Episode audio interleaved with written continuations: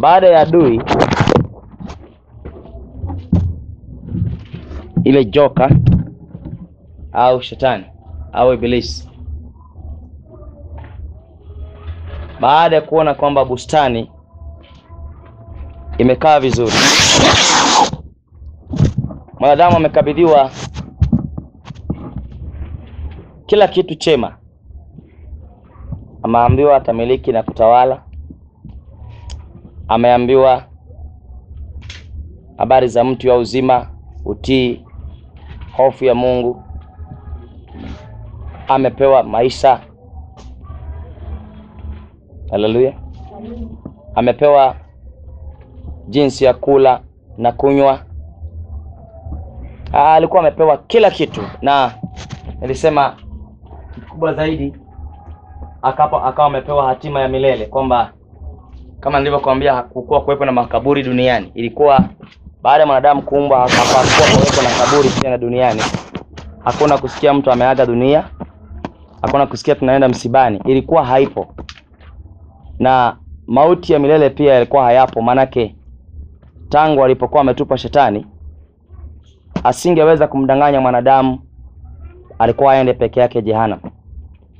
Na hivyo hata jehanamu imetengenezwa kwa sababu shetani aliondoka katika ufalme wa mungu haleluya na kama nilivyokuambia kwamba malaika walikuwa wana malaika walikuwa hawapewi nafasi ya kutubu. Hata leo malaika akikosea hana muda na nafasi ya kutubu.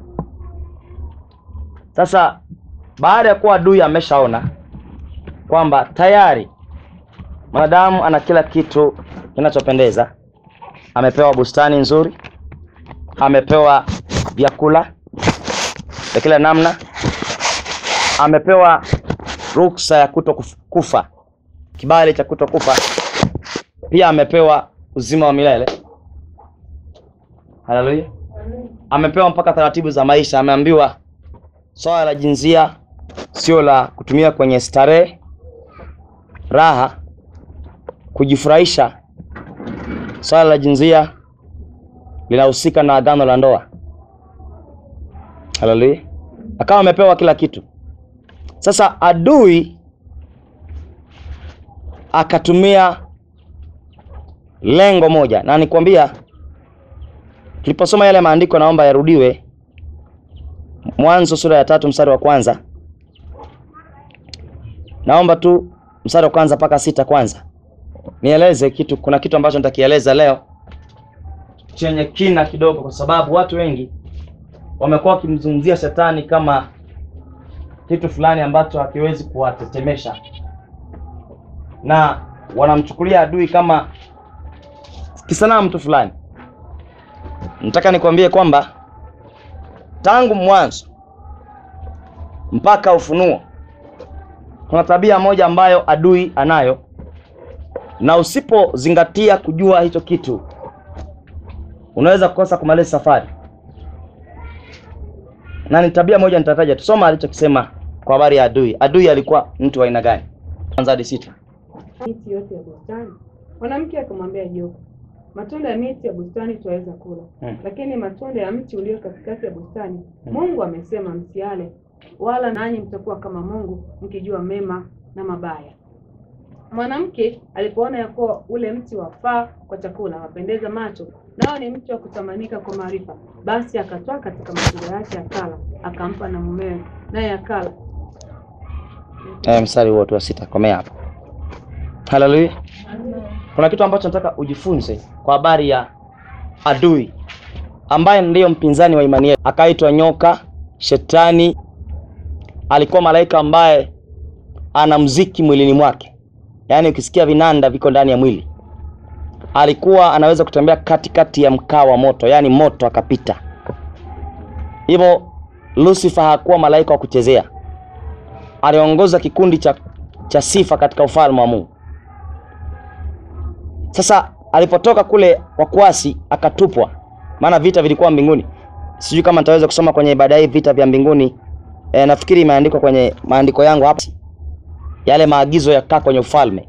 Akajiinua akawa na kiburi akaambiwa haiwezekani kukaa humo basi aliingiaje bustani ambaye imezingirwa na mungu ambapo mungu anakutana na, na, na watu wake anazungumza nao bustani iliyoumbwa na kuwekewa mti wa uzima, mti wa mema na mabaya, mti wa maarifa na ujuzi.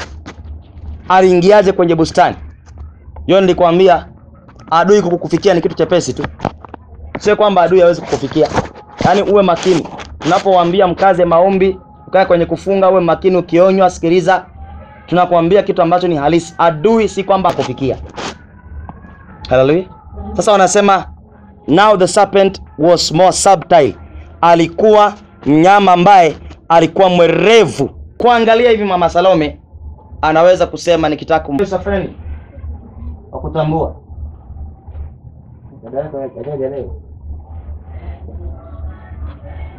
Haleluya. Adui alikuwa naye, karama anazo, tunda analo, nguvu anazo. Sasa naendaje huyu mtu, nampataje? Sasa alikuwa mwepesi wa kutambua, yaani alipoangalia kwenye tawi la mti au hata habari vitu anavisoma hapo. Siku moja nikiwa nyumbani, babangu mzazi ilikuwa kama hapa imepanda juu, zile nyumba zinajengwa zina zinawekewa mbao zinakwenda juu. Sasa akawa amejivingisha mali kama pale, ametulia. Baba aka aka- akamwangalia akaniambia nilete stuli, nikamletea stuli, akaweka pale kwenye meza ili apande ampige pale. Akachukua fimbo akatupa, nyoka hakuwepo, alishashuka, yuko chumba cha pili, hakuna kitu. Ndio nini hicho? Alikuwa mwepesi wa kutambua, nataka nipigwe. Ndio maana Yesu mwenyewe alipoongea na mitume akamwambia, yueni tumieni hiyo hekima, muwe na hekima kama yule nyoka. Yule ana Unanielewa kweli? Haleluya. Samani, sizungumzii uwezo wa shetani. Nazungumzia mbinu zake. Shetani hana uwezo wote. Ndio maana tangu mwanzo mpaka Ufunuo Mungu anaonyesha kwamba kanisa lina nguvu, lina uwezo, lina mamlaka. Milango ya kuzimu haitalizidi kanisa. Lakini anachokizungumzia hapa ni mbinu ambazo adui alikuwa nazo. Alikuwa na, na wepesi wa kutambua, anasema and crafty, maana yake mwerevu. Kutambua, upesi wa kutambua. Alafu alikuwa mwerevu. Unaweza kuandika alikuwa mwerevu kuliko wanyama wote. Hmm? Anakuangalia, anakuangalia anasema huyu hapa nitumie pesa nitamweza tu. Huyu hapa. Eh, Kwenye pesa huyu nitampata. Mpaka alisha na sumu huko anakoenda. Yaani anatumia kitu ambacho anajua hapa hutatambua kwamba kuna kuna kitu kinakuvamia headman. Yaani ku- ku- kuliko wanyama wote, lakini nikwambie hakuna mnyama aliyekuwa mwerevu hata sasa kama nyoka. Haleluya. Wasomi wanaambiwa as brave as a lion, wanasema simba ndio mnyama mwerevu katika pori, lakini katika wanyama wa mwerevu nyoka ametajwa. Ukiona ametajwa kwenye maandiko haya wakati wa bustani, inaonyesha kwamba hakuna mnyama au hata malaika aliyekuwa na uwezo wa kuingia kwenye bustani na kuleta udanganyifu. Haleluya, Bwana Yesu. Tunaenda pamoja. Haleluya, jinsi ya kuitunza, kuilima akaona mwanadamu hata kuwa na njaa, akaona mwanadamu kuzaa hakuna uchungu, akaona wala hakuna jehanamu milele milele. Ah, amewekewa utii na hofu, akasema hapana, bila shaka mwisho wake. Akaangalia akasema mwisho wake ni. Kumbuka mkiwa kwenye bustani na mito inapita huku na huku? Hakuna mamizimu ya kuto kuoga. Kila kitu kipo vizuri. Akasema hapa. Sawa. Sawa, uelewe tangu leo. Haya kitu ndoa ya mtu, hana kitu na. Aliangalia hatima ya mwanadamu, kufukuza, anakwambia nisikuone kwenye ufalme wangu, ni mwisho. Nanisikia sasa, kuna uwezekano wa watu kutii, yaani ogopa msalaba wa Yesu kukukana wewe, sio wewe ukukane msalaba, useme ah, ah kwa maisha haya msalaba huuwezi, nenda Yesu akukane. Haleluya! Yaani akikukana Kristo akasema hapana, kazi yako imeisha, wala mbinguni na duniani huna msamaha. Hivyo adui alipoona amekanwa, yaani maana yake amefanyiwa adui wetu ni kukataliwa mbali, yaani kufutilia mbali Sio, ningesoma vita vya mbinguni kidogo ungeelewa. Wanasema palikuwa na vita mbinguni, sawa na malaika Mikaeli na malaika wa Mungu wakapambana na joka kupigana tena. Wanasema na mahali pake hapakuwepo tena katika ufalme wa mbinguni, mpaka kiti kiling'olewa, alichokuwa na kalia Lucifer kilitolewa, iende uzimani. Eh, leo nataka nihubiri vizuri. Anapambana kuhakikisha hakuna anayekanyaga uzimani. Una, una, unajua kukataliwa? Unasikia kukataliwa, kukataliwa mbali Asema ninapambana mpaka nione kanisa la Tanzania lina madoa, ikifika hawaingii. Sikiliza hiyo, haleluya. Ninapajua, maanake Lucifer anasema ninapafahamu, nilikuwepo huko nikafukuzwa kwa jeuri yangu. Yanainama hivi na kusujudu na kuamka, maua ya bustani ya mbingu, kama ulikuwa ujui. Unanisikia? Sawa, ni kama kuna nyuki wa aina sauti mbalimbali mbali, wanafanya ibada. Hey. Umesikia sauti ya nyuki eh? Sikiliza sasa, adui akajua ninikotoka. Hapana, haleluya, nisikilize. Alafu mwanadamu ameletwa hapa hapa, alafu tena ametengenezewa bustani nyingine duniani. Sikiliza, bustani na kuambiwa hakuna kufa. Sasa. Pengine akosee. Adui akasema liwe liwazi. Mimi nimetambulika kuwa mwerevu. Mbinu anazotumia mpaka kwenye maono na ndoto, mpaka kwenye anaingia mpaka kwenye anaweza kuteka mtu kupitia ndoto tu na maono, anakamata hivyo na kwa wa kwake, na usijue kwamba huyu ni Mungu, huyu shetani amenikamata. Ukasema ni Mungu, bado anazungumza na mimi, bado Mungu ananena na mimi. Ndio hii unasikia kwamba mbona amsemi ame, Yaani unasikia mtu ameanza vitu vya ovyo, lakini katika kuwa ovyo ana amani, ana ulinzi, anasikia Mungu anasema naye, na kama akisema atakwambia rudi. Unaanza kuelewa? Atakwambia binti, kijana, mwanaume ni utakatifu. Sawa? Sikiliza, nataka nataka unielewe vizuri. Yaani hii nikieleza, nitakuwa naeleza ili upate kuelewa kwamba ndio maana sihitaji. Usikalie maongezi kwamba hakuwezi. Uwe makini. Usikalie maongezi kwamba mimi haniwezi adui, mpaka unamweka unamshikia kiuno hivi. Sikiliza, huwezi kumshikia hivi adui. Haleluya. Eti dada, kukiwa kuna shimo mahali, alafu nyoka ameingia, sasa aliingia akaenda eh? hata ikibidi nielezee kidogo eh? Bisha kichwa kinakaa na mkia mahali pamoja. Ana mbinu za kumkamata mtu na nguvu zako nyingi kama tembo za kiroho, tembo ya kiroho. Unajua tembo la kiroho, yaani umejaa, umefurika mpaka unanena tu, una, unawaka tu, anakuzunguka taratibu, anasema huyu msitumie nguvu, nguvu atawaweza hata hivyo sana akitokea hapa mimi namwona ndampi, anaweza kuangalia akachunguza akasema leo siendi, huyu binti nimsubiri baada ya miaka mingapi? Mwaka huu. Atatumia tamaa badala ya kumwomba Mungu. Nimempata mimi. Hivyo alikuwa mwerevu sana, akajua huyu nikitaka kumpata ya mtu kapewa uzima wa milele, maisha ya milele, manake huyo mtu hana mauti na nguvu zake ni kuu sana. Mwanadamu alipewa nguvu nyingi sana. Haleluya! Wanaotambaa, si ndio? Wanaoishi katika ardhi wote walikuwa chini ya nyoka kwa habari ya hekima na ujuzi. Haleluya! Unaona hapa kuna miba, hapa kuna miba, hapa kuna miba, hapa alafu vinakuwa vimejikunja vidogo hivi. Kama ukipita hapo ukikamatwa inachana hivi. Sawa? Unanisikia? Wafahamu kwamba nyoka anaweza kutembea juu ya mti kama? Eh? Anatembeaje? Ngozi yake inaweza ikatolewa, lakini anaweza, unaona, anapita ana, ana, anazunguka hivi ana, ana hivi mpaka mwisho, na nishangaa kule kwetu kulikuwa hizo fence sana, hizo ua za fence za namna hiyo. Unaweza ukashangaa ukienda pale, unaambiwa hapa kuna nyoka wengi sana kwenye kichaka kama kile, miba zimetanda, lakini unaona wanazunguka pale. Yaani wewe unapuuza mambo ili makanisa unazunguka hivyo, unazunguka unaomba. Ukitoka hapa mngereka Nguvu za Mungu unasema huyo ndio wa rohoni. Wako wapi? Eneo la maarifa na ujuzi ukae vizuri.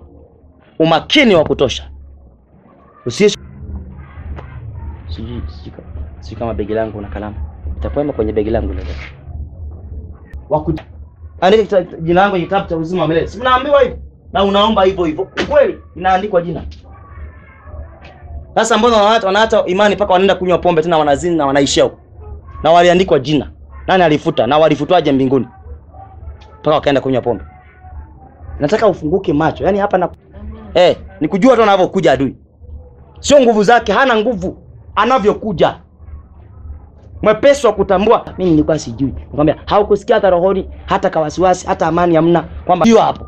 Ulipokea mshahara wako. Wakati una, na unazunguka. Unajua kishaanza ujanja ni mbinu ya shetani tu. Unaambiwa ibada, mbona huji? Unazunguka mbuyu. Mbona huji ibada? Unazunguka hivi. Umeshaanda mwendo wa nyoka. Unajua mwendo wa nyoka uko hivi. Jai kwa nyoka anatembea hivi. Mnaojua si mwendo wa, yani wanapokunja tumbo ndio njia ya kweli. Mjajua. Hmm. Samani, sikufundisha habari za shetani, lakini nakufundisha ujue jinsi ya kumshinda. Sawa? Haleluya. Niachie hapo eh? Hmm? Sikiliza. Anasema hivi. Akawa mwerevu sana kuliko wanyama wote. And nasema and he, he, he Satan baada kuwa ametengeneza mbinu za werevu, ujanja wa kutosha, amebuni jinsi. Sikiliza, kwanza bustani ilikuwa ni vigumu kuingia Edeni, upande wa shamba zima, ardhi nzima ya nchi upande wa mashariki akatengeneza bustani Mungu, si ndio? Sawa. Alafu hiyo bustani iliwekewa mpaka lango yake, aliweka malaika masarafi makerubi ambao walikuwa waki, waki na panga zinazowaka moto walinde bustani, mwanadamu asiingie tena. Ina maana kulikuwa na geti moja la kuingia kwenye bustani.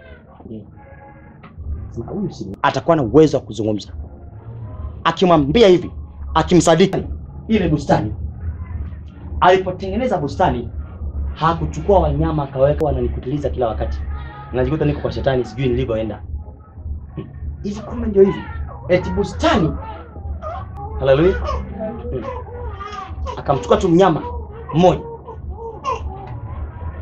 akasema katika wanyama najua kwamba kati ya wanadamu, unajua akiandika Mungu alikuwa anatupa taarifa sisi, kwa sababu hakukuwa na haja kuandika habari shetani hapa alikuwa anaandika ili kutupa taarifa sisi kwamba na ninyi mjue adui wenu anazunguka kama simba aliyejeruhiwa, kama sio simba, kama kutafuta kuwakamata watu. Sikiliza, na naomba tuende kwenye bustani. Ametengeneza, ameshatoa taarifa kwamba nyama alipoandaa bustani. Haleluya, alipoandaa? Hmm? Niulize, aliruhusu ng'ombe kuingia kwenye bustani? Walibaki kwenye sehemu nyingine ya ardhi, lakini kwenye ile bustani akasema akamchukua. Alipomweka ndani, unajua neno la Mungu lina ufunuo ambao unaweza ukaishi hata bila chakula. Hili neno unaweza ukaishi bila chakula, sawa? Ndio maana Yesu alimkatalia nyoka kwenye kufunga na kuomba siku 40 kutokana kwa katika kinywa cha Bwana. Ina maana ninachokizungumza hapa ni ufunuo wa kuishi milele, Amen. sawa? Unaweza uka... anasema hii ni mtu alipomweka hakutoa idhini yeyote ya mnyama yeyote kuingia kwenye bustani ya Eden. Point ambayo nataka uifahamu. Patikanaje kanisani? Shetani. Eh? Tunampataje kwenye mazingira ya kanisa?